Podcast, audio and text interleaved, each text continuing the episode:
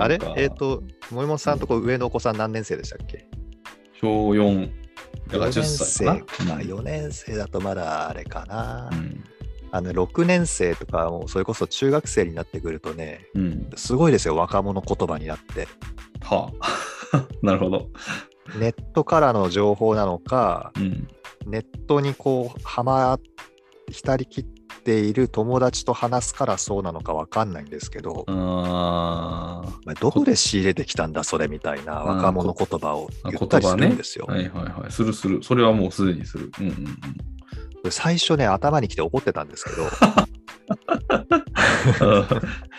怒ってきて直したりとか、お前、うんあの、そんなのは通用しないからとか言ったりとか、もう最終的には、あの俺はお前の友達じゃないんだから、うん友達に話すような言葉で話さないでくれ言ったりとかうんうんうんうんしてたんですけどね、うん。あ違うんだと、もううん。文化が違うんですよ。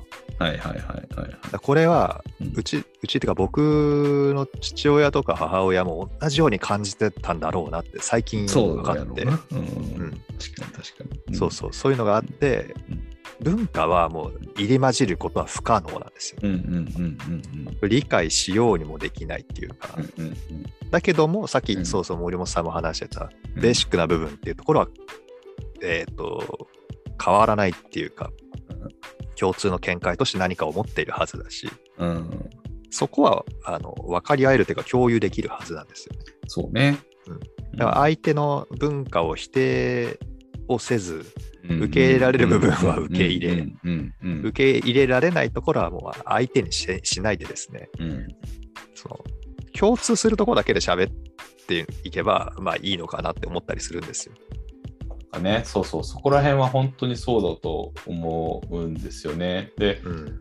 なんていうのかな、過剰な時代の流れのおに、こう、みんながフィットさせなあかんねやみたいな部分とかも、これもなんかこう、いかにもこうコントロールされてる中があったりする。例えば、今回のオリンピックがかなり顕著でしたけど、そのジェンダーレスとか、エイジレスとか、いろんなものをこうレスにしていこうみたいな、この風潮とかもあるじゃないですか。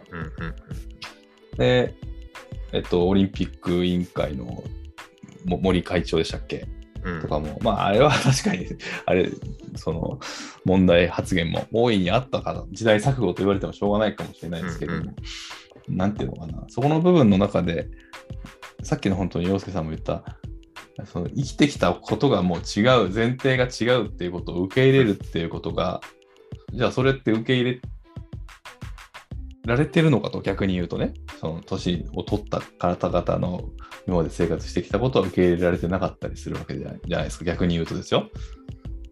うんうんうんうんそそこの部分のなんか違和感っていうのはすごく拭えなくて、で、そういえば映画のレディースデーとかあったなと思って、うんレディースデーって今あるのかなと思って調べたら、これも廃止の方向なんですってね。へえ。なんか、かと思いながら。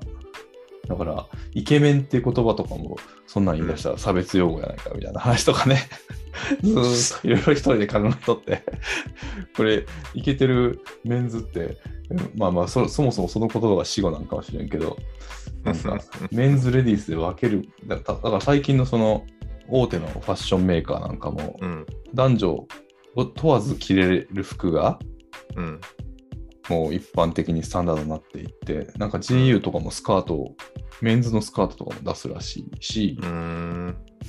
あとなんだったっけな、なんかね、時代の流れが めちゃくちゃ加速してるなと、もう、つまり僕から見ると、もう理解不能な領域なんですけども、うんそれがこう、一般的になっていくのかと思うと、うん。ああ、なるほど。これを受け入れることが必要なのかなっていう、なんかこう、どうしようもない気持ちになるというかね。あのーうん。そのトレンドとかね若者文化っていうものをうん。受け入れその年寄りがね僕らも含めた年寄りがうん受け入れていかないとじゃないのとかあなたたちの,、あのー文化社会を押し付けないでよみたいのも、確かに一理あるんですけどうん。それって例えばそのさっきのななんとかですみたいな多様性っていうのを考えていけば、うんじゃあ若者たちはその年寄りの文化をうん。受け入れているのっていううん。ところなんに戻っちゃうんですよね。うん。でお互い様な部分って絶対あって、うん。その、ななんなんて言ったらいいかな。トレンドに合わせなきゃいけないみたいな風潮とか、うん。力が強いものに合わせなきゃいけないみたいなのってのが壊れればいいだけで、うん。あとは何選ぶかはその人の自由じゃないみたいのになればいいと思うんですよね。うん。うん。だけども、なんかこう、若者の間で流行のとか、うん。うん。えーこれまでの社会では高校とか、なんかこう、何かに合わせなきゃいけないところがやっぱり残ってしまっていて、うん。それが喧嘩の元になってんじゃないかなと思うんですよ。